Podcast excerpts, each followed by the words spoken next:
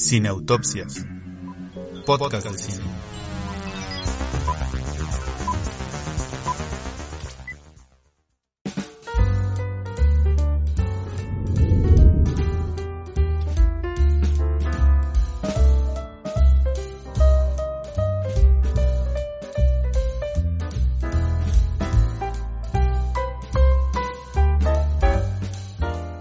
Como todo buen cinéfilo debe ya saber a estas alturas del 2022, en este año se cumplen 50 años del estreno de una de las películas más aclamadas en la historia del cine, que es El Padrino, dirigida por Francis Ford Coppola y que es una película de gangsters. Y por eso nosotros decidimos hacer este episodio, un especial de gangsters, sin El Padrino así como lo ven ustedes. No vamos a hablar del padrino, porque el padrino ya le hablaron hasta en hoy, en Venga la Alegría, en Siempre en Domingo, ya le hablaron a usted el padrino en todos lados. Así que miren aquí, nosotros no vamos a hablar del padrino, vamos a hablar de otras películas de gangsters que propusieron Freddy Montes, Ale Vega y su humilde este, dueño de plantaciones de algodón, Alberto Ruiz. Y vamos a comenzar este episodio con la película Los Intocables. Es una película estadounidense de 1987 dirigida por Brian De Palma y protagonizada por Kevin Costner y Sean Connery que recibió su, al parecer, único Oscar como mejor actor de reparto. ¿Por qué elegiste Los Intocables, Freddy Montes? Pues bueno, en este, en este especial del Padrino sin el Padrino, lo cual, como lo dije en la junta de producción, me parece la mejor idea que has tenido, estimado Alberto, en toda tu vida. Este, escogí Los Intocables de entrada porque nos permite ver el otro lado de la historia. Los Intocables sí entra como una película de gángsters, pero va sobre el otro lado, sobre la persona encargada, el agente federal encargado de combatir al mafioso quizá más, más famoso de la historia o al gángster más famoso de la historia que es Al Capone. Este trabajo se le encarga a Elliot Ness, que es el protagonista, que es este Kevin Costner, y él crea un, un grupo de trabajo con un, con un agente veterano, un estudiante de policía y un contador.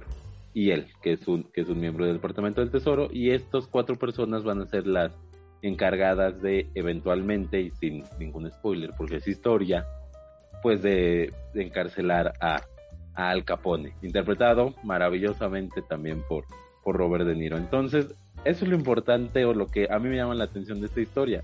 No deja de ser cine de gángsters, no dejamos de ver un poco de, de la vida de este gángster que es Al Capone, tan famoso, pero la, la, la, conversación está del otro lado, la conversación está con la persona encargada de, detenerlo, de investigarlo, y vas viendo todo este caminito y te das cuenta de que Los Intocables es pues un cuento de hadas gangsteril, es, realmente un, un, cuento de hadas, porque además, y, hay que decirlo, y la primera, desde la primera vez que la vi me quedó claro de por qué mucha gente no la ama, es, es un lugar común tras otro, Los Intocables o sea, es, un lugar común tras otro en sus personajes, en su historia, en práctica, hasta en la música, que me parece maravilloso, pero no deja de ser un poco un lugar común, pero bien llevado. O sea, es un conjunto de clichés bien llevados, bien dirigidos, bien escritos, sin ser obra maestra, pero muy bien llevados todos. Poder hacer que Kevin Costner medio exprese una que otra emoción ya, ya es de, ya es de premiarse obviamente Sean Connery pues, es, maravilloso y lo hace muy bien y hay muchas cosas que salen bien dentro de este dentro de este manual, dentro de este cliché, dentro de este cuento de hadas este gangsteril.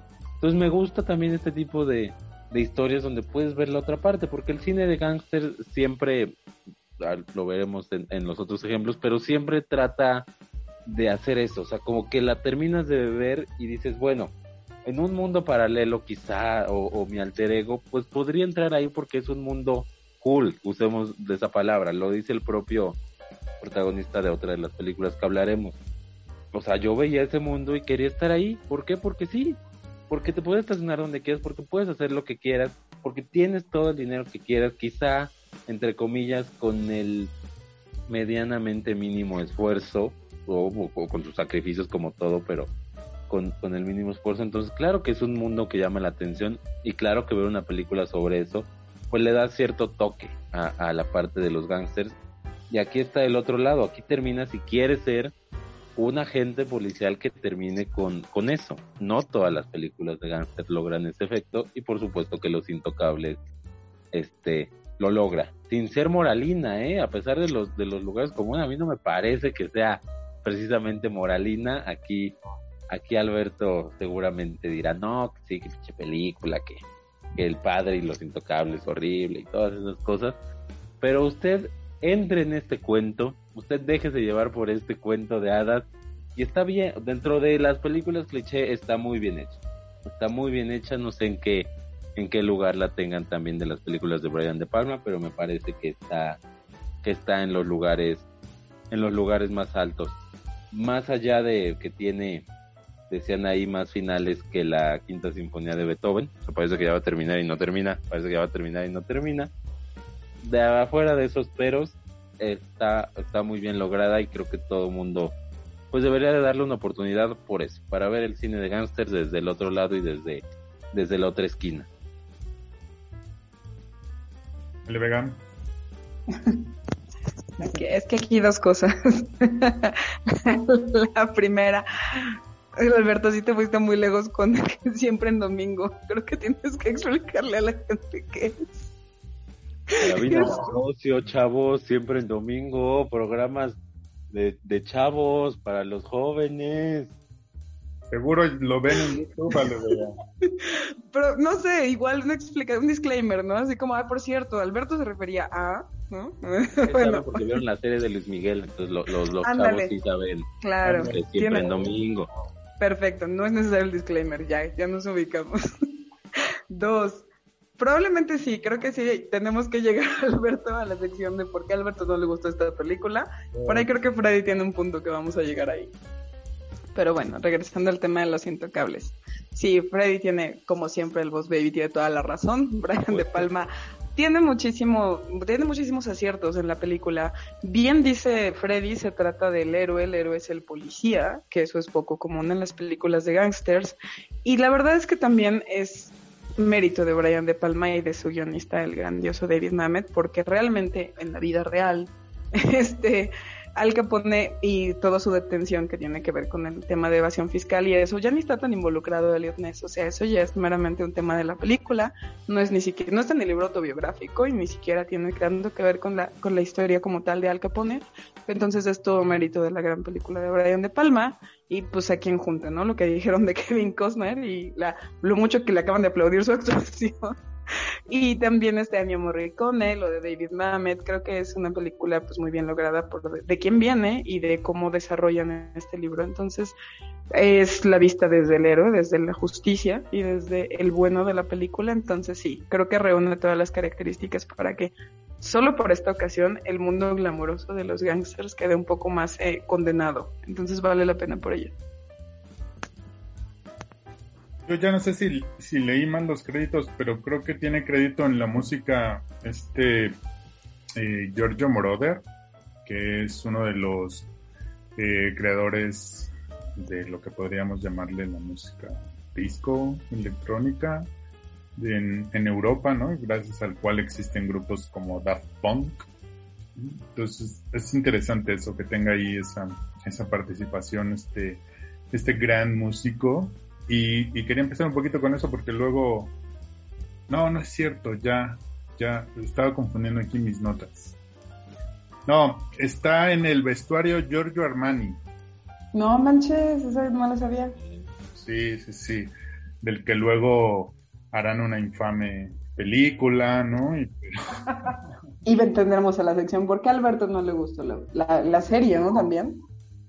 Sí, serie. Es serie, ¿no? Sí, creo que sí. Sí, sí, Bueno, pero ahí está en el vestuario Giorgio Armani y luego habrá otros detallitos que encontré por ahí curiosillos, también con gente que aportó algo a estas películas y luego hizo su propia, su propia carrera. Yo creo que el mejor y mayor logro de Los Intocables es ser una película mm, sencilla en su realización. Yo no sé si, si algún profesor de cine la ponga en sus clases, pero si yo fuera profesor de cine, la pondría en mis clases para enseñarle a la gente cómo se puede hacer una buena película sin ninguna marometa así intelectualoide, ni tratar de sorprender, ni hacerte pasar por hijo de Tarkovsky, ni de Einstein, ni de Carlos Regadas, ni nada de esas cosas, ¿no? o sea, sí creo que la dirección y la cámara de Brian De Palma están completamente al servicio de la historia. No se complica para nada en cuanto a cómo va a filmar, cómo van a estar encuadrados sus personajes, sus tomas y a pesar de eso logra una película pues que sí te emociona, sí te preocupa, sí te interesa, ¿no? Por supuesto tiene este súper homenaje a la escalinata de Odessa, del acorazado Potemkin y algunos otros guiños por ahí. Pero no, no es una película pretenciosa en su, en su realización y eso creo que es un, es un logro y es algo que debería aplaudirse un poquito más que tratar de esperar siempre genialidades de, los directores, ¿no? Luego me gusta mucho que, que Freddy la haya equiparado con un, con un cuento de hadas, porque efectivamente, para mí la película sí es súper moralista, súper moralista, ¿no? Y sí me saca un buen de onda que la, que la, que la esposa de Kevin Costner parece su mamá. parece su mamá la doña, ¿no? Ay, cuídate te puse aquí tu sandwichito con tu notita de, ay, cuídate mucho, por favor, regresa con bien, ¿no? Y luego, cuando, o sea, sí parece su mamá, ¿sí o no? Pero a ti no te hacen eso en las mañanas, Alberto, tu, tu esposa, tu esposo, no sé, no te hace eso en las mañanas, no es normal, Ale Vega, tu esposa, tu esposo te Ay, yo, sí, yo por decir, claro que sí le he puesto notas toda la vida. Claro. Pero no como la señora, no, no, no, esa señora, ella es más, a veces hasta su abuelita parece, ¿no? no, no parece su esposa. Pero no sé, y esto igual tampoco lo quise investigar mucho, pues para quedarme ahí un poquillo con el misterio, con la curiosidad y a ver si ustedes y quienes nos escuchan también les quede esa curiosidad. No sé si haya sido a propósito que el personaje de la esposa de Kevin Costner estuviese diseñado de esa manera, porque como la película se sitúa en los años 30 y en los años 30 el cine tenía un código moral que era el código Hayes, en donde la mayor parte de los personajes femeninos tenían que representar figuras maternas. por ejemplo, no se podían ver que estuvieran embarazadas, no se podían hacer referencias al acto sexual, o había un montón de limitaciones de cómo presentar a una mujer en los años 30. Entonces igual y por ahí es un guiño por parte de los creadores y no tanto un diseño del personaje. Pero bueno, en conjunto, eh, sí creo que la película sí tiene mucha moralina respecto. Sí es una película así como totalmente blanco y negro en ese sentido no problematiza por qué los buenos son buenos y por qué los malos son malos, ¿no? Elliot se apega a la ley y es todo lo que él entiende. Al Capone se apega al dinero y es todo lo que él entiende, ¿no? Por supuesto hay esta maravillosa escena del baten, del, del bat en la cena, y, o sea, pero por otro lado también hay mucha violencia en la película, ¿no? En el momento en el que matan a uno de los eh, de los gangsters para que no delate al Capone en un elevador, también es, es, una escena muy sangrienta. Está, por ejemplo, este personaje de Frank Nitti, que siempre está vestido de blanco, que es como el asesino a sueldo, que también es súper, súper violento a su manera, aunque realmente no haga cosas eh, así de slasher, ¿no? O, o, que lo veamos ser violento con otros personajes, pero ya su sola presencia pone ahí de manifiesto cuán violento tiene que ser un gángster, o en el momento en el que hacen explotar como una especie de tienda donde hay una niña.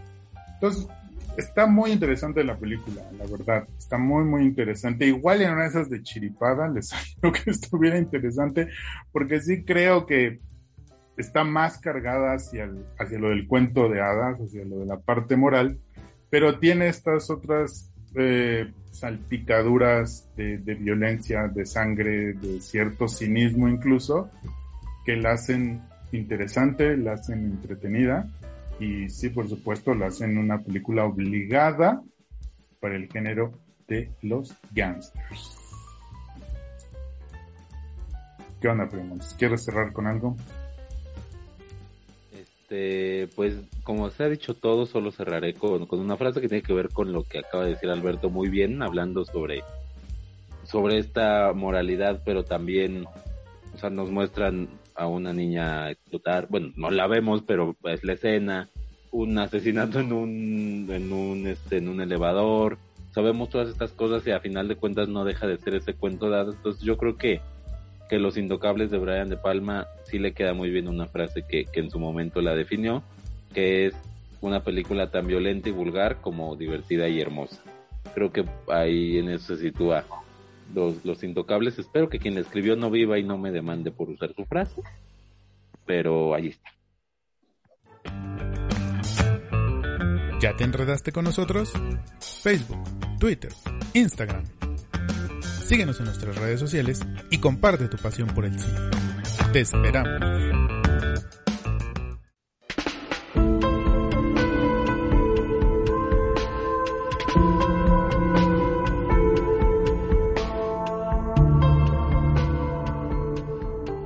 Bueno, y siguiendo con, con estas películas de gángsters, pues siempre lo asociamos quizá con el cine norteamericano, con el cine estadounidense pero también en México hay, representantes del cine de gángsters. El señor Alberto Ruiz, que es un gran embajador del cine mexicano y nos hace ver películas mexicanas para sus podcasts, pues nos hizo ahora ver una película, o bueno, al menos a mí por primera vez, no sé, a la señorita de la Vega Corcuera, una película mexicana de 1943 llamada Distinto Amanecer, dirigida por Julio Bracho y protagonizada por Alberto Galán, Andrea Palma y el este enorme Pedro Armendáriz en, en, su papel clásico de siempre, pero siempre haciéndolo, haciéndolo bastante bien. Eh, brevemente de qué trata, es la historia de, del miembro de un sindicato, han matado al líder sindical, al líder de este sindicato, y él este, está en busca de unos documentos que pueden que pueden ayudar a hundir al, al responsable de este asesinato y de todas las cosas con las que pelea este sindicato, pero en este camino, eh, Octavio, el protagonista, se encuentra con una mujer, un viejo, pues una vieja conocida de, de la escuela que poco a poco irá deslumbrando algunas, algunas situaciones más allá, tanto con ella como con su ahora esposo, que resulta ser un compañero de él de años atrás. Y pues todo esto irá, irá desenvolviendo ciertas situaciones, tanto por la parte de, de, esta trama gangsteril, de, los documentos, de lo oculto, como de el drama con sus ex compañeros escolares. Señor Alberto, distinto amanecer de Julio Bracho. No, y este, y hay más, ¿eh? está por ejemplo El Suavecito de Fernando Méndez, Cuatro contra el Mundo, de Alejandro Galindo. No, sí hay películas de gángsters mexicanas, sí, sí, que las hay.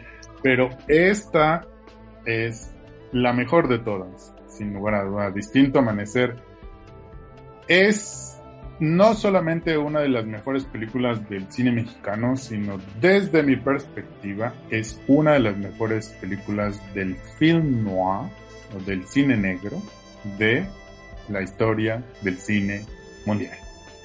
Y antes de pasar a, bueno, no sé si me voy a poner, poder poner serio sobre esto, porque de verdad es que a mí me gusta mucho Distinto Amanecer. Y, o sea, antes de decir otra cosa, tengo que hablar de Andrea Palma. Andrea Palma es diosa etérea, evanescente, me arrodillo ante ella todas las veces que quiera es una presencia extraordinaria, extraordinaria en todas y cada una de las películas que hizo durante esa primera etapa. Está Distinto Amanecer, está La Mujer del Puerto y está otras tantas colecciones de películas donde ella hacía estos personajes de la mujer fatal que apenas en, los años en principios de los años 40 del cine mexicano que es esta película es un personaje que apenas empezaba a pintar, a dibujar en, en, el cine nacional. Entonces, en ese sentido, Andrea Palma también es una pionera en cuanto a qué, qué tiene que representar la mujer dentro del cine mexicano. Hablábamos en el podcast anterior cómo ya hay una, un imaginario colectivo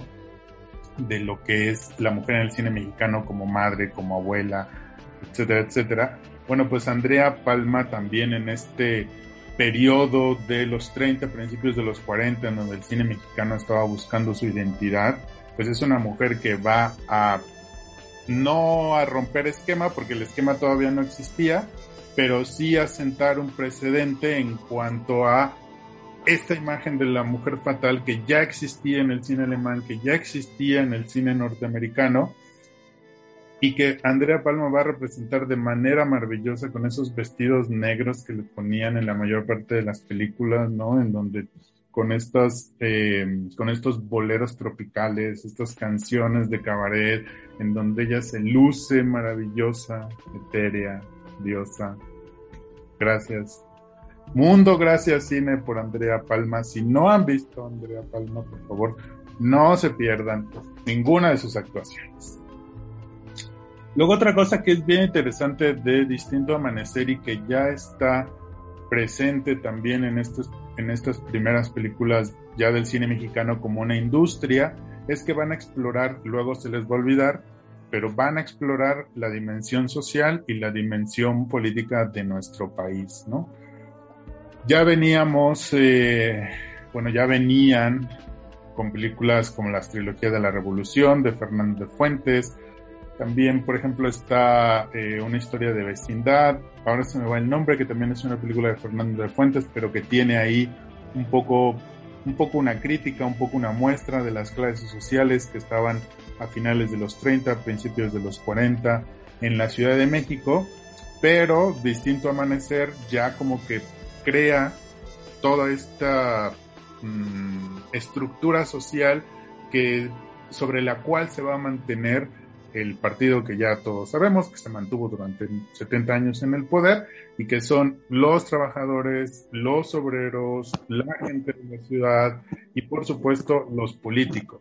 Y los y a todos esos los pone en, en, a lo largo de esta historia que vamos a ver, que también es una historia de amor entre Pedro Armendáriz y Andrea Palma, y todos ellos van a ir creando este prototipo de la Ciudad de México que se va a ir desarrollando durante las siguientes décadas, más o menos hasta, hasta finales de los 70, cuando pues ya entre otras cosas pues la Ciudad de México va a cambiar, va a empezar a, hacer lo, lo, hacia los 80s pues ya todo, todo lo que tiene que ver con el cine de ficheras, con la cultura del plástico, etcétera, etcétera.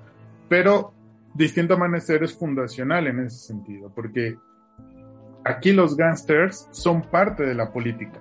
Y eso es algo que no vamos a ver en otras películas de gangsters.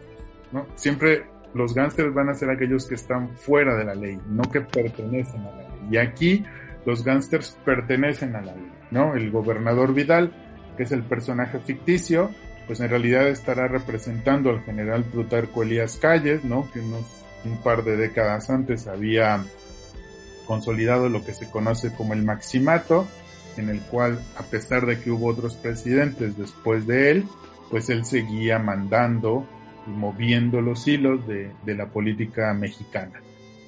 Distinto Amanecer se hace ya en el 43 bajo la presidencia de Manuel Ávila Camacho, pero que todavía es un general de la revolución, entonces hay este atrevimiento por parte de Julio Bracho, de los escritores, de los creadores, de decir algo de la actualidad de, México, de su pasado inmediato, como lo fue con la trilogía de la Revolución, Mundo de Fuentes, y sobre todo, este como valor, lo vuelvo a repetir, de decir claramente que en este país, en esta sociedad, los malos son los que tienen la ley de su lado, ¿no? Y que no van a dudar en aprovecharla o en violarla para poder conservar ese poder, para poder perpetuarse en ese lugar sin importar si van a aplastar a buenas o malas conciencias, ¿no? Y ya voy a cerrar mi amor por distinto amanecer. diciendo que también es una película que está medio camino entre eso que decía hace un momento, que es el, el film noir, el, film de, cine negro, que es más relacionado con lo detectivesco, ¿no? Como por ejemplo El Halcón Maltés o Doble Indemnización de Billy Wilder, pero también ya va a estar de este otro lado, que va a ser el, cine de gangsters, en donde ya no importa tanto si hay alguna especie de, um, como lo veíamos con, con los intocables de, lucha moral, sino ya más bien es solo lucha por el poder. Ya esa frontera entre buenos y malos se va, se va borrando, ¿no? Como lo teníamos eh, claro en, en, Los Intocables. Y aquí, bueno, pues tanto los personajes de Pedro Armandaris como de Andrea Palma, pues también van a tener que hacer cosas reprobables moralmente para poder seguir adelante, para poder eh, alcanzar sus, sus, objetivos y poder luchar contra estos gangsters que tienen todo de su lado, ¿no? Iba a decir que iba a terminar, pero ya me acordé que el gran poeta mexicano Javier Villarrutia está escribiendo los diálogos de Distinto Amanecer. Así que si a usted le parecen muy melodramáticos, sí, sí lo son, son bien melodramáticos, ¿no? Pero tienen su carga poética, ¿no? Su carga de alta cultura, gracias a la pluma del gran Javier Villarrutia. Entonces es una chulada distinta, una chulada. ¿Sí o no, Ale? ¿Sí o no? No creo que ni, ni, ni Julio Bracho haya tenido tanto amor por la película como tú. Ni el güey la tuvo. Quería más a su otra película, que también sale ahí. Sí, ahora sabemos que la escogiste no solo porque eres un gran fan del cine mexicano, sino porque junto a J-Lo, tu otro crush parece ser la señorita Palma, ¿no? Básicamente, básicamente tiene que ver con eso. Que por cierto, sí, fun fact, que son de la edad, por supuesto. ¿La edad de quién? Alberto y Andrea Palma. Tienes razón, de J-Lo no. Oh, sí, fíjate, sí, orgullosamente no, diría que fui a la escuela con él. Sí, J-Lo es una niña. J-Lo es una bebé. Muy bien. Volviendo al tema, es, Andrea Palma es hermana, er, su, su, nombre real es Guadalupe Bracho y es hermana de Julio Bracho. Entonces, por ahí es, es un fun fact muy interesante. Así que Julio Bracho viene a ser algo así como tu cuñado, Alberto. ¿Te das cuenta? Mira. Mira. No, muy bien, muy bien esas conexiones. No, no. Nada, pues esa es una gran película, efectivamente. Yo al principio, y por lo poco que sabía de ella, porque como bien dijo Freddy, son películas que solo te puede poner a ver Alberto Ruiz, eh, yo no la ubicaba tanto como una película de gangsters, pero claro que sí, tiene toda la razón Alberto, ¿no? Vienen dentro de un sistema que sabemos que tendría que estar del lado de la ley, pero no lo es así. Digo, hacer la ley como se les da la gana y a final de cuentas ahí está el mal. Pero dentro de esta historia melodramática, como también lo mencionan, pues tiene creo que mucho que ver eso que mencionaron del papel de la mujer, porque volvemos al tema de las personas sacrificadas por su familia, ¿no? Tan es así que esta historia de amor prohibido, pues las aristas hacia donde la puedes llevar, pues tienen que ver mucho con eso, o sea, al menos me parece que eso es como muy relevante. Entonces, pues el personaje de Andra Palma tiene mucho que ver con esta representación, que volvemos a hablar del tema. Y no, este, no dejamos de lado obviamente a Armendaris, que pues, era un, un grande de su época, y también esta historia de la revolución, que como bien lo mencionaron, es, la, es como la generación que venía de, de este poderío que tenía la revolución y que eventualmente aquí puedes ver cómo, cómo se decepciona, ¿no? Como es como la parte triste de, de, de esa situación, que, que, era como era un empoderamiento en ese momento que ya después no lo fue y eso es como una de las partes también me parece más importantes de la película y también más tristes y pues que sí, efectivamente creo que no puedo hablar más de, lo que ya hablaste con tanto amor, Alberto. Creo que ya diste una explicación maravillosa de por qué hay que verla y entender de dónde vienen estos personajes y por qué también dentro de todo este tema de contexto político y de todo lo que tiene que ver con la ley y los gangsters, también me parece que la historia de amor como tal y estos amores prohibidos que siempre son como muy románticos, pues hace, hace, hace más llamativa la película. Entonces, si no la han visto, como el caso de Freddy y de su servilleta, pues obviamente sí, hágale caso a Alberto y vean.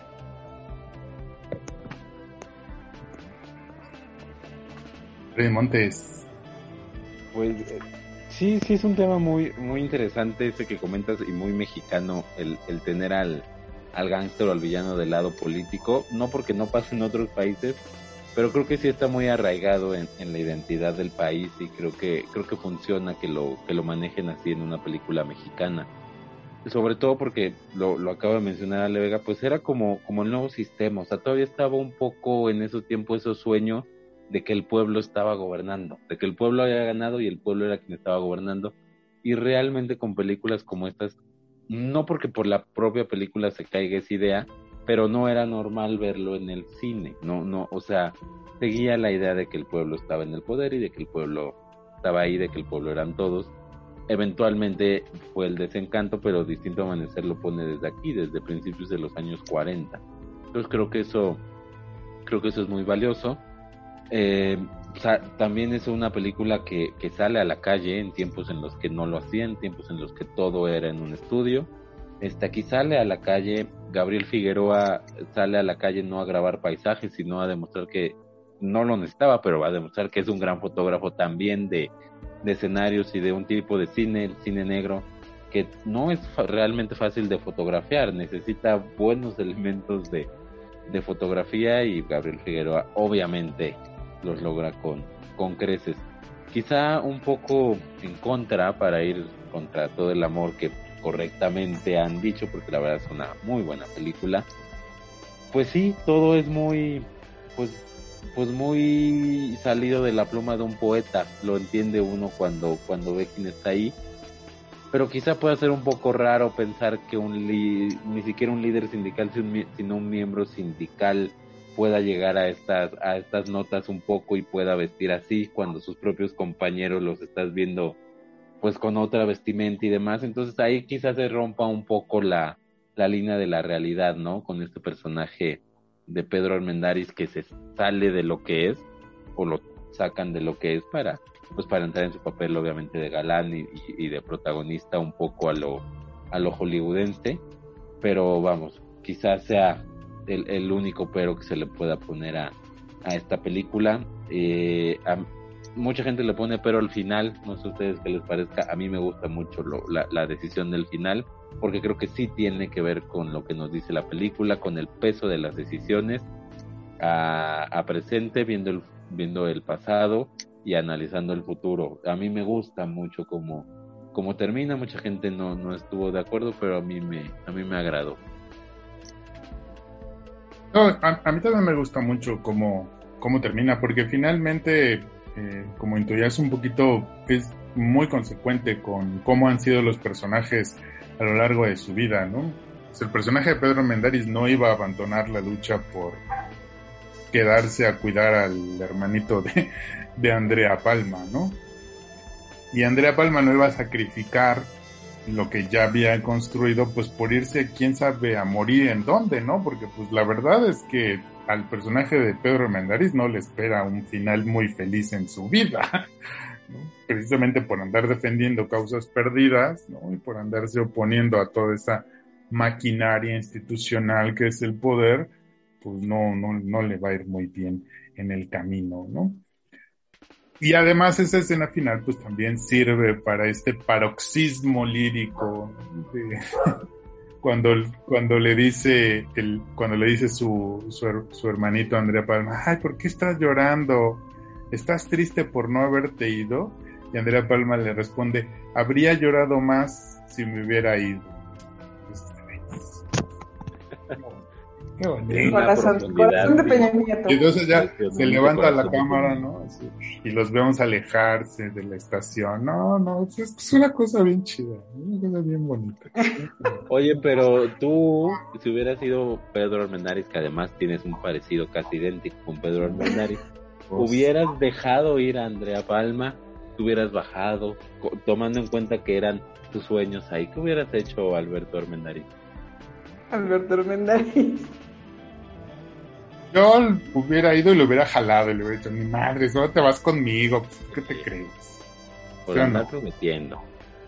Oye, como que sí y luego que no. También tiene su corazoncito el Pedro. Y, y juega. No, pero pues es que también Andrea Palma juega con él. Juega con todos, ¿no? Sí, no parece, pero es el personaje que mueve la cuna. La fe fatal, por eso está exactamente justo en el papel. Por eso se robó el corazón de Alberto, por eso, de hecho. Sí, no saben. Que además Otra hay cosa que muchas- me dañó en la vida. Hay muchas este, mujeres fatales en el cine, pero realmente no siempre están bien construidos, ¿eh? Casi todo es un, un clichecito. Y aquí sí, justo por lo que acaba de decir Alberto. Pareciera que no, pero es la, la mano que me hace la cuna. Sí, pues otra en la que re- recuerdo mucho siempre que veo Distinto Amanecer es La Dama de Shanghái de Orson Welles. Ahí también Catherine Hepburn está excelente como Fen Fatal, también está Catherine moviendo Hepburn. los hilos detrás de todos, aunque no lo parece, ¿no? Y la, ahora se me va el nombre del- de la, tanto de la actriz como de su personaje, pero en la película de Billy Wilder, de doble indemnización, pues ese es el, el arquetipo de la, de la Femme Fatal. Claro. No, no sabía que así la habían traducido. Nunca había escuchado la traducción, pero Pues es literal, yo creo que debe tener algún otro, sí, Otro. yo creo- sí, double indemnity. Sí, se va a llamar algo así como pistolas y mujeres. Y eso que a Alberto le encanta poner los nombres aquí en español de las películas, entonces me sorprende que no se lo sepa. No, pues, pues ya vi que se los inventa, nomás. Ay, literal la traducción. Yo pensé que realmente era el que la habían puesto. Detectives y balas. Se llama Pacto de Sangre. Pacto de sangre, sí es cierto, se llama Pacto. Que es el nombre más genérico posible, ¿no? Sí, Cualquier hay- película se puede llamar Pacto de Sangre. O sea, Misión Imposible puede ser Pacto de Ah, Sangre, pero mira, huevo. Ay, El huevo. Señor en la calle del infierno puede ser 10, Pacto de sangre. todos pueden ser Pacto de Sangre. Hay títulos genéricos, claramente. Sí, Esperanza sí. del Corazón. No, cualquier película puede ser eso. Coda, cualquier película se puede llamar Coda. Coda, claro. Bueno, pues no dejen de echarle un ojito a Distinto Amanecer, por favor. Pueden encontrar muy fácilmente. Y vámonos a lo que sigue.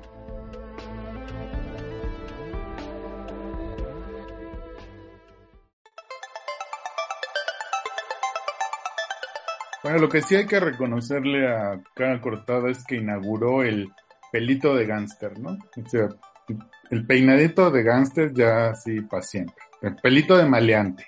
Usted ve el pelito así para abajo y copetito aquí atrás, maleante seguro, ¿no?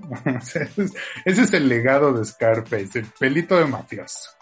Porque hasta el malo de la civil, así lo trae. Vaya usted a ver la civil y luego vea usted al Pacino en Scarface. El mismo corte de pelo, pelito de mafioso, ¿no? El gran legado. Pero además de eso, pues Scarface es una película de 1983 dirigida por Brian De Palma y escrita por Oliver Stone con Al Pacino como Tony Montana, que nos cuenta la historia de precisamente Tony Montana y su ascenso dentro del mundo del gangsterio, mundo de las drogas en Miami. Y ya no voy a decir más. La gente sabe mucho de esta película. Esta película se sabe un buen también de cosas. No sé ni por qué la trajeron aquí. ¿Qué quieren hablar? de- Además del pelito de Gangster. A ver, ¿qué más sale de? ¿Qué más podemos decir de cara corta? Bueno, primero que nada tenemos que decir que esta película a Alberto Ruiz no le gusta porque dura más de 1.10 y la película cualquiera dura más de un minuto 10, digo de una hora 10. Alberto ya la descarta, es la peor película que ha visto en su vida, le hicieron perder años de su existencia, Si así dura más del intervalo entre su medicamento para el corazón y su medicamento para la reuma, ya no le gusta. Ya, no ya. gusta. ya, así Ya ya no. descartada. Qué bueno que me acordaste porque no me los he tomado. Ya este podcast ya no le gustó. Ya este Ya, episodio ya, no ya le lo quitó gustó. hace, hace como media hora. Ya se pasó. Ya voy a tomar mis Si usted, si usted llega a su, a su gustada sección de por qué a Alberto no le gusta esta película, probablemente tiene que ver con que la película dura más de dos horas, que eso para Alberto es una vida y media, más o menos, ¿no? Scarface.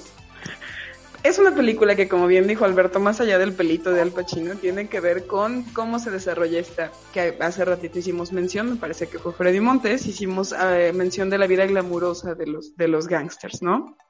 Y este tal cual es el viaje de un hombre que es inmigrante, que llega con nada a otro país y a partir de su, voy a llamarle valentía y de, su, de sus ganas de crecer y de ascender y de relacionarse, pues llega a ser el famosísimo Tony Montana.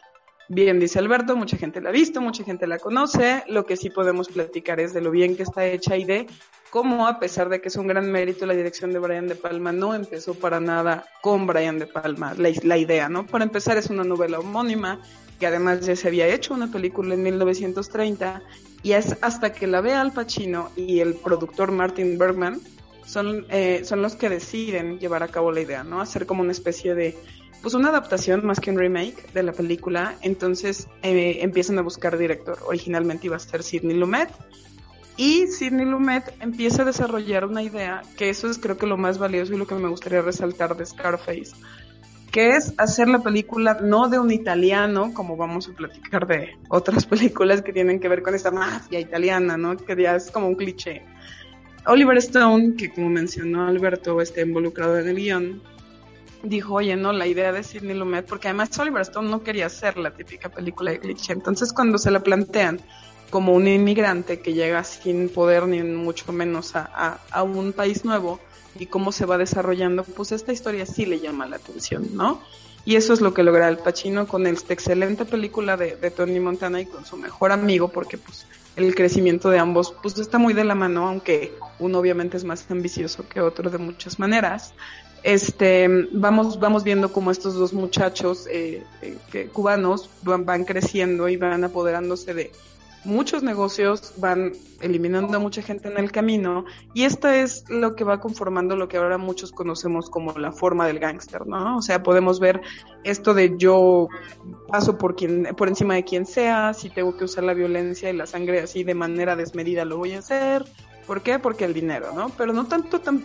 llega un momento en el que Tony Montana ya nada más representa mucho dinero, representa mucho poder, o sea, ya no se achica ante nada, ya todos son prácticamente sus subordinados, pero esto pues habla de una especie de valentía diagonal locura que creo que lo hace bien, o sea, creo que podemos entender o te da la idea de qué es lo que se necesita en este mundo, en esta historia loca de me voy a hacer millonario y voy a ser Dios es, de hecho, no quiero dar ningún spoiler de cómo termina, pero hay una frase ahí icónica de lo que representa todo el poder, ¿no? Pero eso es lo que nos representa Tony Montana y creo que por eso se puede hacer un referente a partir de esta película. Aparecen también muchas otras de gángster que tienen cosas muy similares, pero creo que el mérito viene de, tanto del libro homónimo que tiene, que tiene, que es la base de todo, como la idea de Al Pacino de eh, meter a todas estas personas que, que eventualmente se volvieron icónicas dentro de su papel, ¿no? Michelle Pfeiffer en esos momentos era desconocida, de hecho la, la persona que habían considerado para tener a... Sí, ya sé, es una, aparte es un paso como bien peculiar. Entonces era una desconocida en ese momento, pero se atreven a llevarla a ella, ¿no? O sea, pasó por encima de, de, personas que iban, que eran consideradas como Glenn Close, por ejemplo, o Melanie Griffith, y lo mismo pasa este con también, eh, se me fue el nombre del actor, del amigo de Tony Montana, que también desde el principio lo eligieron, a pesar de ser desconocido. Entonces se atrevieron a muchas cosas en Scarface eh, y eventualmente que ya no existió Sidney Lumet, vuelve a entrar Brian De Palma, que ya habíamos hablado un poquito de él. Entonces pues se forma una película que para donde lo veas, salvo que seas Alberto y te moleste la, la duración, tiene mucho donde sacarse muchas cosas buenas que rescatarle y se vuelve un parámetro para futuras películas de gángster. Entonces, por eso, queridísimo Alberto, a pesar de que ya no fuiste terminar de verla porque te dormiste, es una película que vale la pena traer a la mesa. Eso es Scarface. En todas y cada una de las veces que la puse, me dormí. y ya no son horas, más de una hora ya. Sí, yo sí, yo sí la vi como durante tres días. No, o sea, no, no es broma. La primera vez que la vi me dormí como a la media hora, ¿no? Entonces esta vez que la empecé a ver, pues me dormí la primera media hora. Y luego desperté donde ya me había quedado. Y así la vi como otros 20 minutos y, me, y así me iba. Así Me me, gusta iba que me gusta que lo aclares porque justo le, o sea, demuestras mi teoría de que si dura más de una hora tú ya no quieres nada. Entonces No, tienes que ver por parte de fuerza. No, algo raro tiene esta película que me hace dormir. Pero no es lo que más me molesta. Pero antes de decir lo que más me molesta, ¿tú qué piensas de Scarface, Freddy Montes? Este, gran baile el de Alberto fuera de, de broma, salió, salió de- fuera de broma. Muy bien, muy. Otra vez, bien, Alberto, bien. otra vez. Nada más una vez y ya. Sí, porque la verdad Ah, salió muy bien. Tiene que ser espontáneo, si no, no sale bien. No, sí, sí. Ya cuando me lo piden ya no me sale. Alberto. Para cerrar, el, para cerrar el podcast. Sí, eres actor, artista. Chale, Freddy. Ay, Scarface. Fíjate que tenía un rato de, de no ver Scarface. En la junta de producción se platicó sobre eso. Se defendió Scarface además. Y he vuelto a ver Scarface y creo que Alberto tiene un poco de razón. Creo que sí, pero a ver, primero, sí es interesante la, posicionarnos en el tema de el gángster que lo que quiere es ascender, lo que quiere es poder, punto. ¿No? Porque, por ejemplo, ves el, padrino, que podría ser el, referente más cercano, y tiene muchos matices el personaje, y, todos saben por qué entra, y todos saben el- el- lo que va o lo que busca cada uno de los personajes secundarios. Y aquí Tony Montana no. Tony Montana lo que quiere es poder y punto. Y a final de cuentas mucha gente entra al mundo de, de los gangsters o actualmente al mundo del narco por eso, ¿no? Por simplemente por, por esto que ya hemos comentado, ¿no? Por este, por este sentimiento de pertenencia. Y obviamente se convierten en personajes extravagantes, en personajes de gustos eh, notoriamente vulgares, ¿no? esa es la realidad. Y eso es Scarface, eso es la idea que te quieren mostrar cuando ves tu casa, ya cuando, cuando logra este ascenso al poder, pues ves todo eso y, y, y, y, vamos, tiene sentido, te hace sentido en la cabeza y yo eso se lo, se lo valoro, muy bien musicalizada también, hablábamos de, de Los Intocables, también Scarface está muy bien musicalizada. Pero muy bien actuada, a mí también me gusta la actuación de Al Pacino, a mucha gente no le gusta, yo, yo sí, yo sí la compro, compro la actuación de Al Pacino, pero sí me parece una película muy larga, no en tiempos, sino porque mm, no son tres horas realmente de, de lo que nos está contando, realmente nos está contando mucho menos de las tres horas, por momentos es muy larga, eh, eh, el ritmo es redundante, es alargado, o estamos en una cosa y adelante estamos en la misma, y la escena no avanza y solo nos quiere demostrar un mismo punto que, que ya quedó claro y que realmente no apoya nada que la historia siga, siga estancada en ese punto. Porque ni siquiera es que traten de darte a entender que algo es muy cansado, que algo... No, no, no, no. Realmente ahí se quiere estancar, ahí se quiere enfocar Brian De Palma y no explota más, este, más cosas que podría hacer. Obviamente eso hace que ciertas cosas que se pudieron haber construido mejor, ciertas relaciones o ciertos personajes, pues pudieron haber tomado ese tiempo para, pa- para desarrollarse y a final de cuentas, al final, pues parece ya que está todo muy, este, todo muy acelerado. Ya, ya, ya parece que todo lo, lo quiere terminar rápido y lo quiere aventar en, en una, en una última media hora o en un clímax final que sí está muy bueno. O sea, sí es la parte final quizás a lo que más se le, se le puede reconocer esta película, pero no, eso no quita que sí esté, que sí esté llena de, de mucha paja y que te des cuenta quizá en un revisionado, tal vez.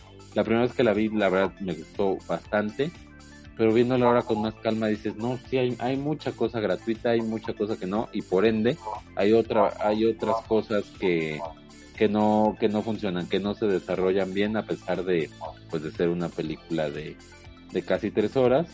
Eso sí, el, insisto, el bailecito de Michelle Pfeiffer, la escena donde. hay, hay como una palabra clave, es, es no, hay que decir el bailecito y empieza a bailar. El bailecito.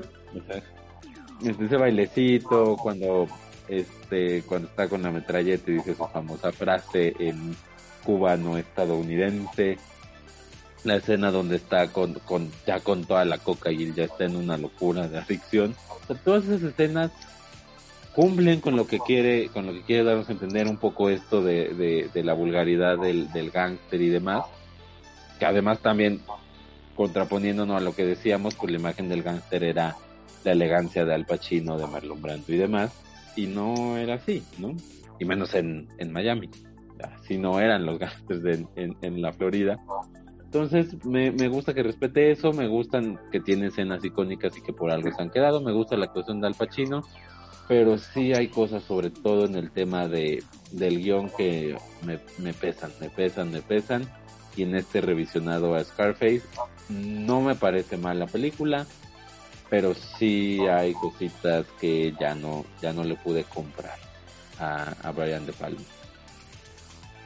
No pero es que le acabas de dar en el clavo. El problema es Oliver Stone.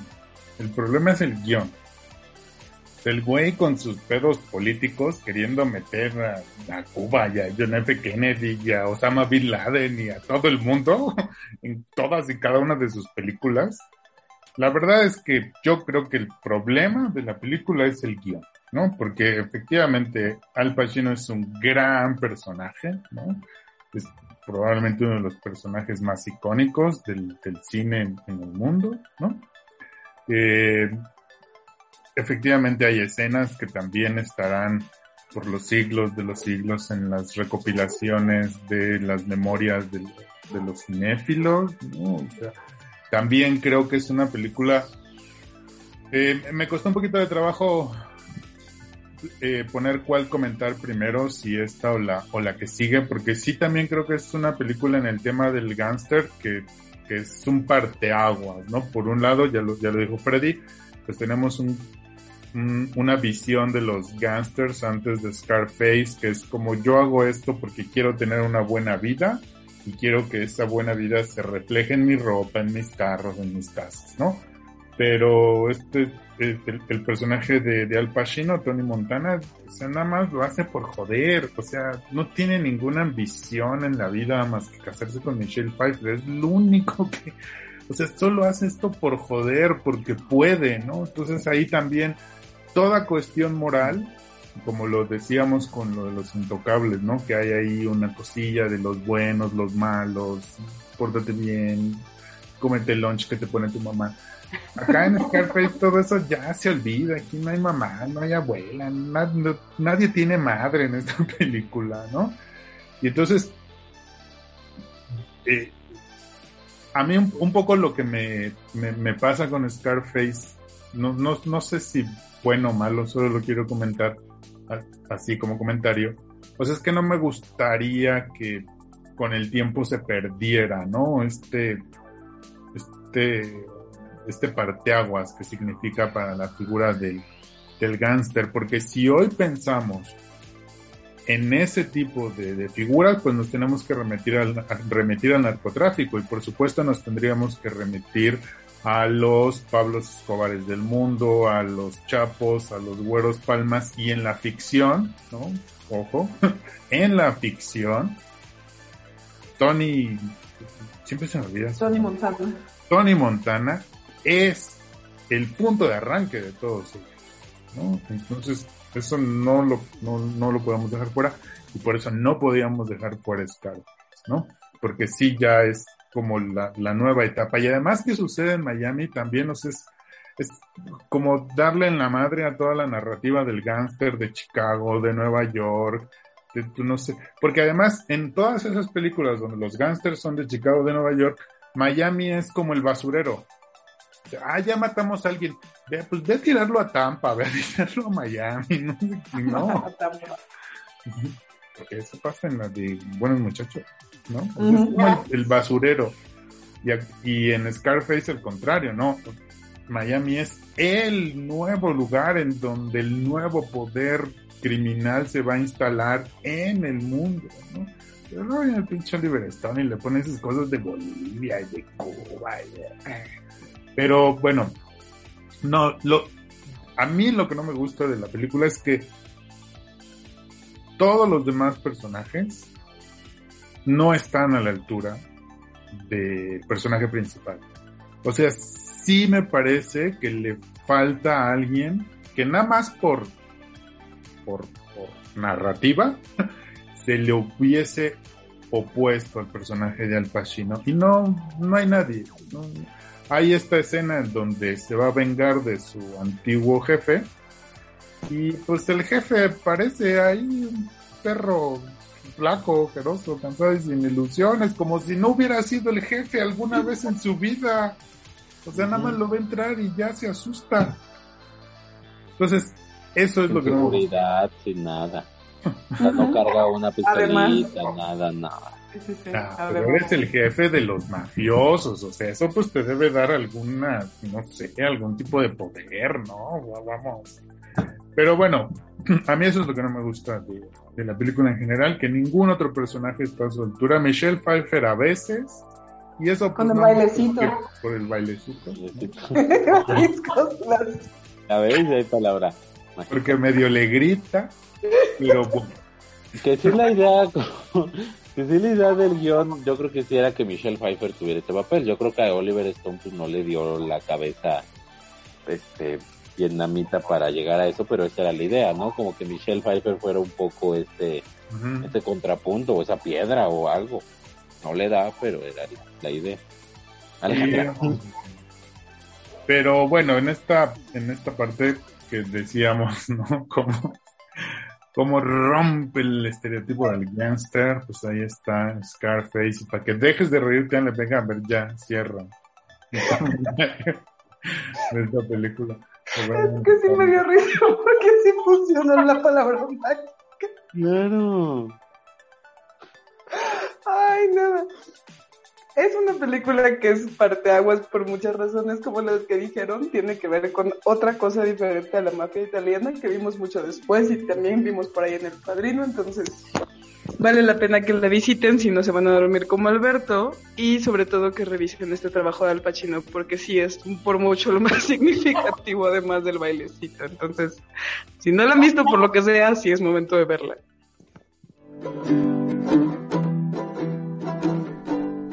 Si te gusta nuestro podcast, nos ayudaría tu opinión, ya sea en Spotify, iBox, YouTube o Google Podcast. Deja un comentario una valoración o compártelo con quien más confianza le tengas. Gracias.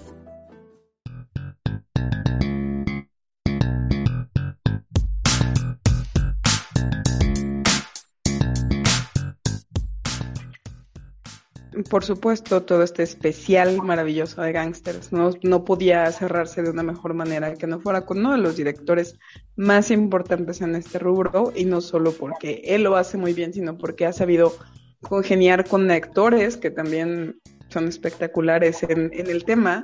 Y pues es nada más y nada menos que el maravilloso Martin Scorsese, que estos dos muchachos, Alberto Ruiz y Fremont, trajeron a la mesa muy adecuadamente para platicar de una de sus películas. Yo creo que de las más queridas de su filmografía, me atrevería a decir, y también creo que es una de las que a mí, a mí particularmente es de las que más me gustan, pero que creo que puede representar mucho lo que es el cine de Martin Scorsese, ¿no? Esta película está basada también, ay, hablamos de pura adaptación, por cierto, ninguna, ninguna obra es original, todas son adaptaciones de otra cosa, entonces, ojo ahí, ahí, podríamos desmenuzar ese tema. Es una adaptación también de un libro llamado Wise Guy, que es tal cual la autobiografía de un gángster llamado Henry Hill. La película se llama Goodfellas. Buenos muchachos, creo que sí se traduce como tal. Y de esa película maravillosa de Scorsese y de cómo utilizaron realmente a un actor muy poco conocido y lo hicieron grandísimo. Entonces también hoy nos sirve de homenaje. Nos va a platicar del señor Freddy Montes de Goodfellas.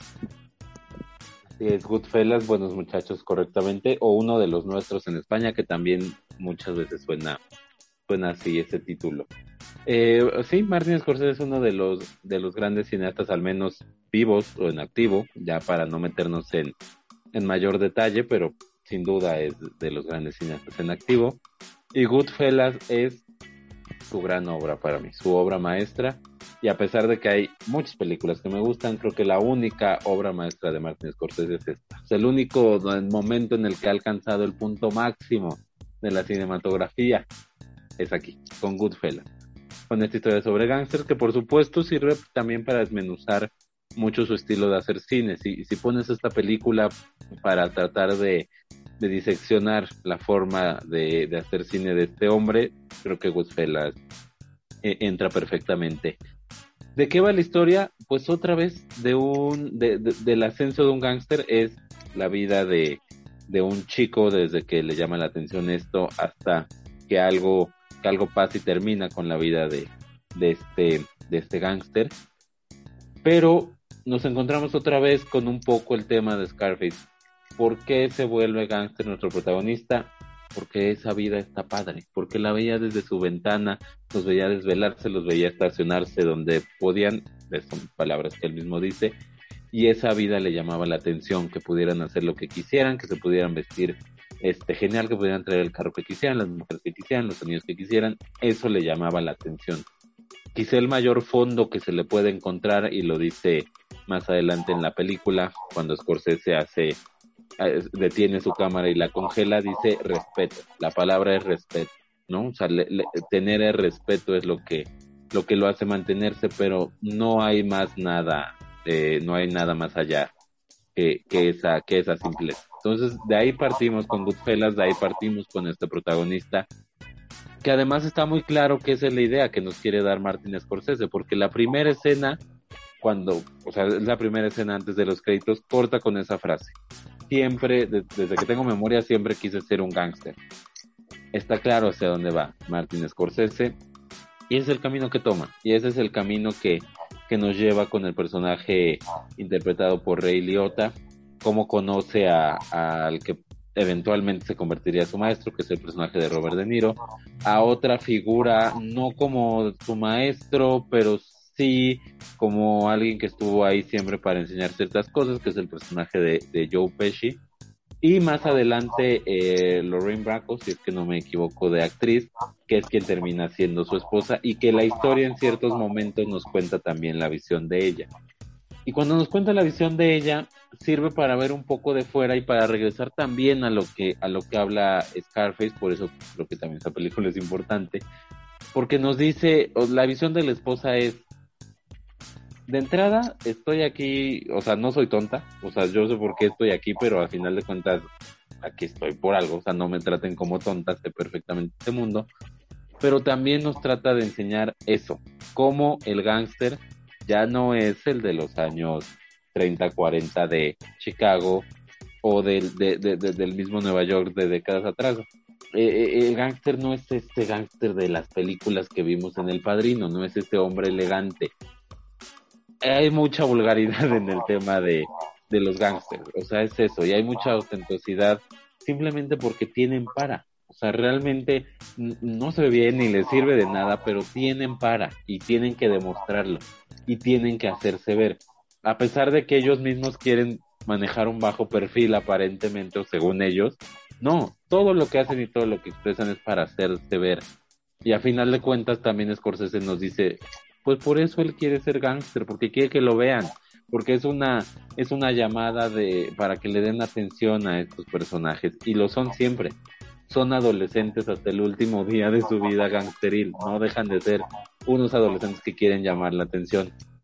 Eso lo presenta Scorsese y lo presenta muy bien, y esa podría ser como la, como la tesis principal de su película. Es muy interesante cómo viaja a través de las décadas en, la vida de este personaje, viaja a través de las décadas, nos muestra muchos elementos característicos y sí va madurando su, su personaje, a pesar de esto que estamos hablando de que nunca dejen de ser joven.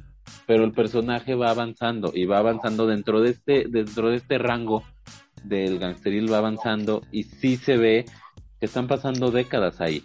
recuerdo eh, alguna alguna autora, la, se me fue el nombre, la de la Casa de los Espíritus, la, Isabel Allende, Isabel Allende, Este, se quejaba mucho de la Casa de los Espíritus porque dice que cuando terminó de escribir y publicarlo nunca se dio cuenta que nunca maduró a sus personajes porque lo escribió de corrido. Sus personajes nunca maduran a pesar de que pasan décadas y aquí sí, con, con Scorsese sí pasa, sí pasa eso y sí vemos este este avance en esta película de gangsters tiene todos los elementos de Scorsese en cuanto a guion, en cuanto a dirección, en cuanto a forma de filmar. Estaría además hablar sobre la escena donde entran al Copacabana, este plano, secuencia, chalala. Hay 574 videos en YouTube sobre esa escena. seguramente ya lo saben, pero todos esos elementos están. El cine de Scorsese está ahí y todo ese conjunto termina por hacer una película extraordinaria sobre los gangsters, extraordinaria sobre la vida, extraordinaria sobre la simple, la simple sensación o las simples ganas de avanzar, de lograr algo. ¿Por qué? Pues porque sí, porque está padre, porque está cool. Sin más nada, y a pesar de eso, con mucho fondo y con muchos, con muchos matices lo que hace Scorsese, por eso creo yo que es, que su gran obra y que es una obra maestra del cine, eh, una obra maestra del cine Goodfellas. Eh, Roger Ebert dijo en su momento que no había ninguna película sobre crimen organizado mejor que esta, ni siquiera El Padrino. Difiero, creo que El Padrino podría estar un centímetro arriba de Goodfellas y Goodfellas podría compartir perfectamente escalón con Pulp Fiction y hasta ahí. Todas las demás se cuecen aparte en la historia del cine sobre gángster. Ya hizo su carilla Alberto, ya hizo su carilla Alberto, pero... Ahorita vamos con la gustada sección. Ahorita vamos con su, con su gustada sección. Eh, Rey Liotta, como dice Ale, sirviendo de homenaje y ya para, para ir cerrando un poco esto, con todo el respeto de Al Pacino y su Scarface, no hay ningún miembro de la mafia que consuma su propio producto y lo haya hecho también en pantalla como Rey Liotta. Al Pacino, con todo y lo bien que está en Scarface, es un muchacho en pañales frente a Rey Liotta en Goodfellas. Nadie, y no porque haya muerto y quiera quedar bien con la familia, para que me den algo, un terreno. No, hay nadie como Rey Liotta haciendo eso. No hay ningún cocainómano que se dedique a vender y consuma como Rey Liotta en el cine. No hay ningún. Fantástico todo en Goodfellas. Todo.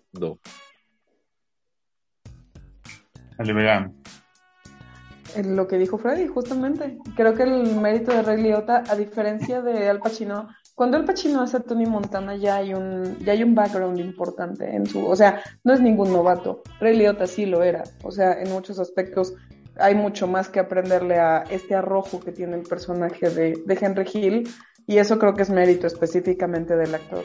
Eso, eso que dijo, eso que menciona Freddy de no hay quien consuma su producto, me parece una de las muchas cosas importantes que hace bien, muy bien él. además, sí, como, como Tony Montana, pero además todo el tiempo es, es tu protagonista, o sea, difícilmente no ves en pantalla, o creo que me atrevería a decir que siempre está en pantalla Henry Hill, Liotta, entonces eso me, me, parece súper llamativo. Y acompañarlo del grandiosísimo Robert De Niro, que parece hecho para este tipo de papeles, es, muy espectacular. Debo decir a título personal que yo, Pesci, yo siempre lo voy a ver como el malo de mi pobre angelito, entonces ahí sí nunca se lo puedo comprar. Pero por lo demás, todo lo demás me parece espectacularmente bien hecho, bien logrado. nunca se lo nunca le pude quitar esa cara, perdón. Por lo demás, todo me parece espectacular, me gusta muchísimo. Incluso todo este, este, cuando ya Joe Pesci pierde el control de sí mismo y empieza a matar así siniestramente y sin sentido, me parece muy, muy bien logrado, muy divertido, un personaje muy loco, muy padre, entonces todo, todo bien, me gusta mucho. Me parece que tiene mucho que ver con como film Scorsese, que ya tiene mucho rato esta película de haberse realizado, pero sí es como para seguir poniéndola como ejemplo. Y ya muero de curiosidad por saber, o sea, se me están cociendo las habas de saber cómo es que aguantaste una película tan larga y no te vas a quejar de eso, Alberto Ruiz. ¿O sí? ¿O te vas a quejar de la duración de Goodfellas? Explícame, ¿qué pasó ahí? No, porque esta, esta sí está bien hecha, o sea, está, bien contada. Está bien hecha. Tiene su bonito guion, tiene su, este, sus buenas actuaciones, la música de Ah, la música, sí. Una pasada. Yo ayer estaba escuchando el, el soundtrack y qué cosa tan más extraordinaria, ¿eh? No dura tanto, 146 minutos. Ay, Alberto Ruiz, cállate, voy a traer los likes de los que te menos que Scarface. No. Sí, o sea. Pero aquí no, no hay ni un segundo que esté de más, fíjate. Ni uno solo. De acuerdo. Enojadísimo con la civil porque no duraba unos 10. Ay, sí. La civil sí dura mucho, ¿eh? También dura un buen. También dura pues, Enojadísimo el señor. Duró más no tan enojado como otros que se enojan porque los militares. ese es un tema aparte. él puede hacer lo que él puede hacer lo que quiera. ¿Decir pendejadas? Sí, claro. sí, por supuesto que sí. Son pendejadas, pero la que decir es libre. Céntrate en el podcast, Freddy Monte. Perdón, señor este, Alberto. Volvamos a Goodfellas. A ver, hay dos cosas, yo creo que, que además de todo lo que dijeron, también vale la pena resaltar. La primera de ellas tiene que ver con las motivaciones. Efectivamente, al igual que en Scarface hay una cosa de, pues, ¿por qué no, verdad? Pues, ¿por qué no vamos a poder ser gángsters? A ver, pues vamos a intentarlo, a ver qué pasa. Se ve que es una vida bien chévere. Pero aquí en el guion de Goodfellas hay un elemento que a mí me parece eh, importante y que es el hecho de que ya vemos que el papá de Henry Hill ya es un fracasadote. O sea, ya em, empezamos a tener estas generaciones de señoras y señores que trabajaron durante 20, 30 años y siempre vivieron en la misma casa, no se pudieron comprar un carro, nunca se pudieron ir de vacaciones ni a las cataratas del Niágara. Entonces ya hay como esta frustración, ya se va gestando esta frustración social que luego va a reventar a finales de la década de los setentas. Y eso es parte de lo que va a motivar a estos jóvenes como Henry Hill a pasarse del lado oscuro de la vida, porque dicen, pues es que yo no quiero ser como mi papá, yo no quiero estar frustrado, yo no quiero estar este amargado el resto de mis días, ¿no? O sea, si sé que no tengo el futuro asegurado, pues me la voy a pasar bien en el presente, ¿no? Y ahí coincido con lo que decía Freddy, que los personajes son unos adolescentes eternos, que lo que están haciendo es tratar de prolongar el placer lo más que puedan. En este caso, pues a través del, del crimen y de las drogas y de ese, eh, de esa adrenalina que le da a Joe Pesci matar así a diestra y siniestra y a la, y a la menor provocación, ¿no? Entonces, ahí me parece que, que, ese elemento es diferente a todas las películas que hemos comentado y en una de esas yo podría pensar que hasta novedoso en el, en el mundo de las películas de los gángsters, ¿no? Que la aquí la referencia ya no solamente es, pues el crimen es divertido, vamos a ver qué pasa, sino que pues que en realidad no hay futuro. la sociedad no nos va a garantizar vivir bien, así que pues mejor vivamos el presente, ¿no? Y lo otro que, que es de resaltar de Buenos Muchachos es que en realidad no se centra sobre los verdaderos jefes de la mafia, sino sobre los achichincles. Porque con todo el dinero que juntan los tres, ¿no? Joe Pesci, Ray Liotta, Robert De Niro, con todo el poder que tienen, son achichincles.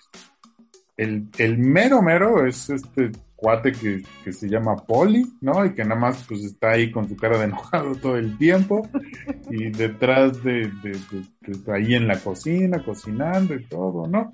Y de él no sabemos casi nada de él no sabemos casi nada y sin embargo todo lo que hay alrededor de esa historia, todo lo que hay en esa historia se mueve alrededor de él. Entonces, a mí me parece también un, un, logro como sin percatarnos tanto.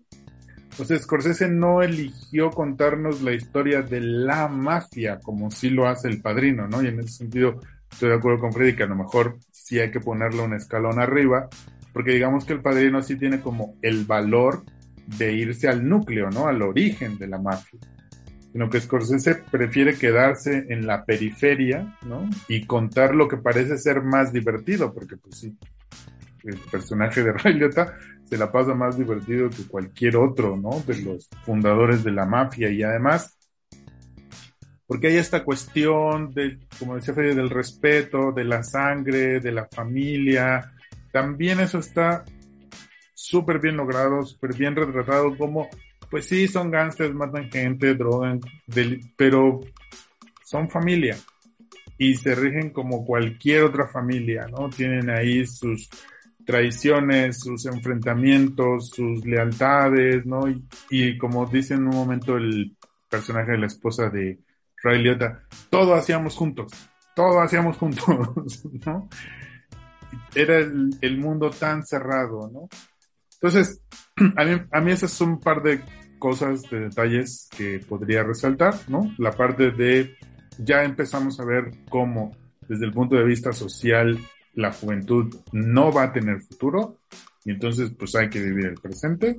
Y por otro lado, cómo en realidad los jefes, el núcleo de la mafia está en la periferia en esta película y nosotros pues más bien estamos con los aventureros, los, uh, los que están incluso fuera de la misma ley de la mafia, tratando de ganarse la vida por su cuenta y que pues acaban como, pues como van a acabar, ¿no?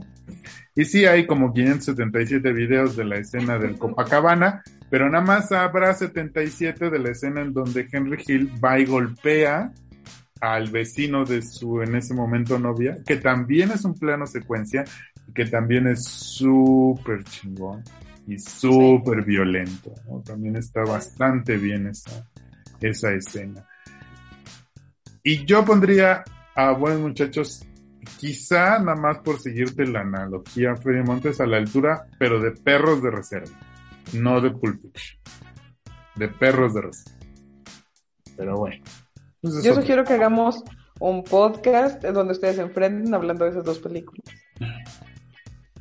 Pero, pues, ¿para qué quieres que le enseñe cosas a Alberto? O sea, ¿para qué quieres que le enseñe ¿Viste?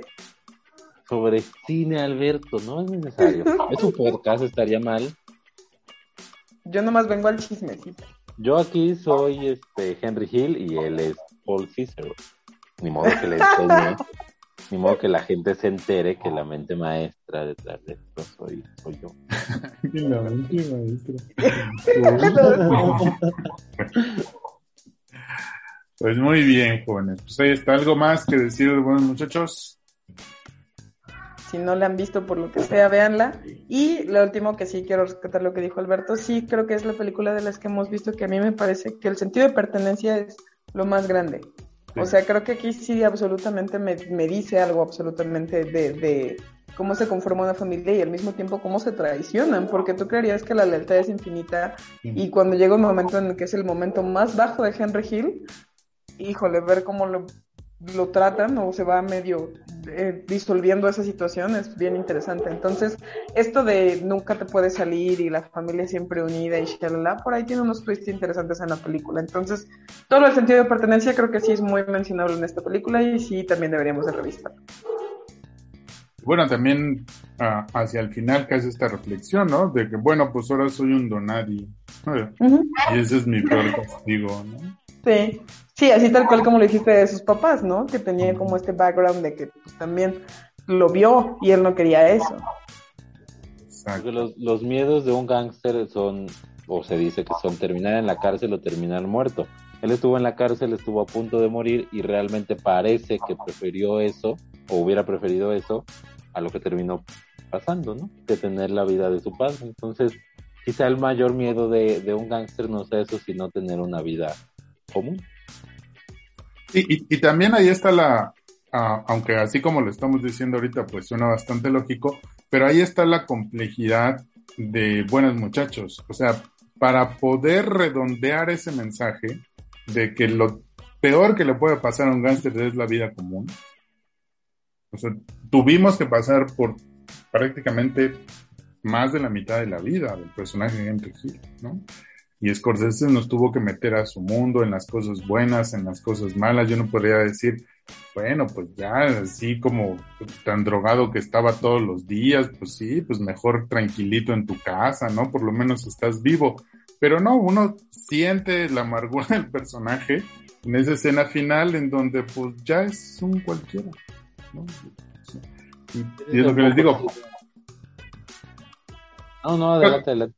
No, y es lo que les digo, que pareciera ser una conclusión más o menos común, ¿no? Pero creo que es el gran logro de la película, ¿no? Y por lo cual, eh, Buenos Muchachos, para mí, es la película de gangsters. Es un poco, este es el cine de Scorsese, ¿no? O sea, no, no es ni moralino, ni, o sea, no está en ninguno de los extremos. Sí, es, o sea, pues sí, está, estaría muy padre vivir poco, pero vivir bien, o estaría padre tener una vida normal, pues tú decides. Uh -huh. Y también es, es un poco la burla que él mismo, burla que él hace a, a, al, al espectador al decir, pues no hay nada más interesante después de aquí. O sea, él, él, él, tiene vida, pero ya no hay nada más interesante que contar. Aquí Pero termina. ya me voy. Sí, ya, no, ya tienes me voy, porque aquí termina lo interesante. Es, es un genio ese, ese hombre. Exactamente. Bueno, la próxima vez que hagamos nos vamos a aventar el round de cuál es la mejor película de Scorsese, ¿eh? porque yo no lo había pensado, pero ya me pusiste a pensar. La mejor película de Scorsese y la mejor de Tarantino, de una vez. Bueno, si va a haber madrazos, que haya buenos. ¿no? No, no, no, un especial, un podcast, un podcast. Y se, Mejor- trae sus guantes de box. La mejor de Tarantino, Jackie Brown, fíjate. Pues puede ser, ¿eh? Yo, a mí me gusta mucho Jackie Brown. Puede ser. A mí pero no, también. es es. Ah, Jackie perro Brown de reserva. Es, es- es muy buena película Jackie Brown y nadie la quiere. Es muy buena. Sí, Es que no, no parece de Tarantino. sí, sí, sí, todos les, les- la olvidan, me olvidan a mi Jackie Brown. ¿Se acuerdan más del bodrio ese de Death Proof? Que no es bodrio. Bueno, sí. Eh. La segunda hora de Death Proof, de Proof, es un bodrio. La primera. De, de- de Deadpool. de- Sí, sí, bueno, Ah, eso ya en, en Deadpool todavía mejor. Ah, no, Eso no, se hace en, otro, en, otro, en otro podcast, chavos, ya. Bueno, pues ya tenemos tema para los siguientes, así que despídanse en este, jóvenes compañeros, amigos, gangsters de la vida. Ale Vega, muchas gracias. Hombre, gracias a usted, como siempre. Es un placer estar acá.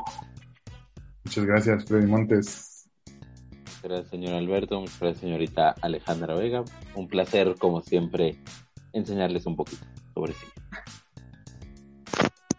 Ya la próxima nos cobra. Ya, ya va a cobrar. ya. Yo digo que ya está. No, la próxima. la próxima. Ah. Porque la próxima vamos a traer productor foráneo. Pues que él te pague. Que él te pague.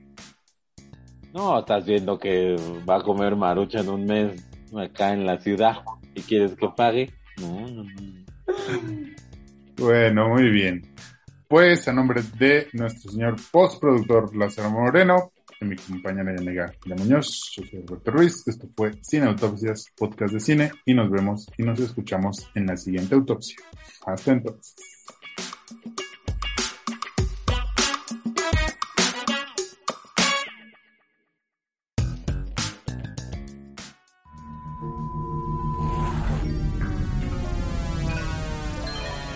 Cineautopsias.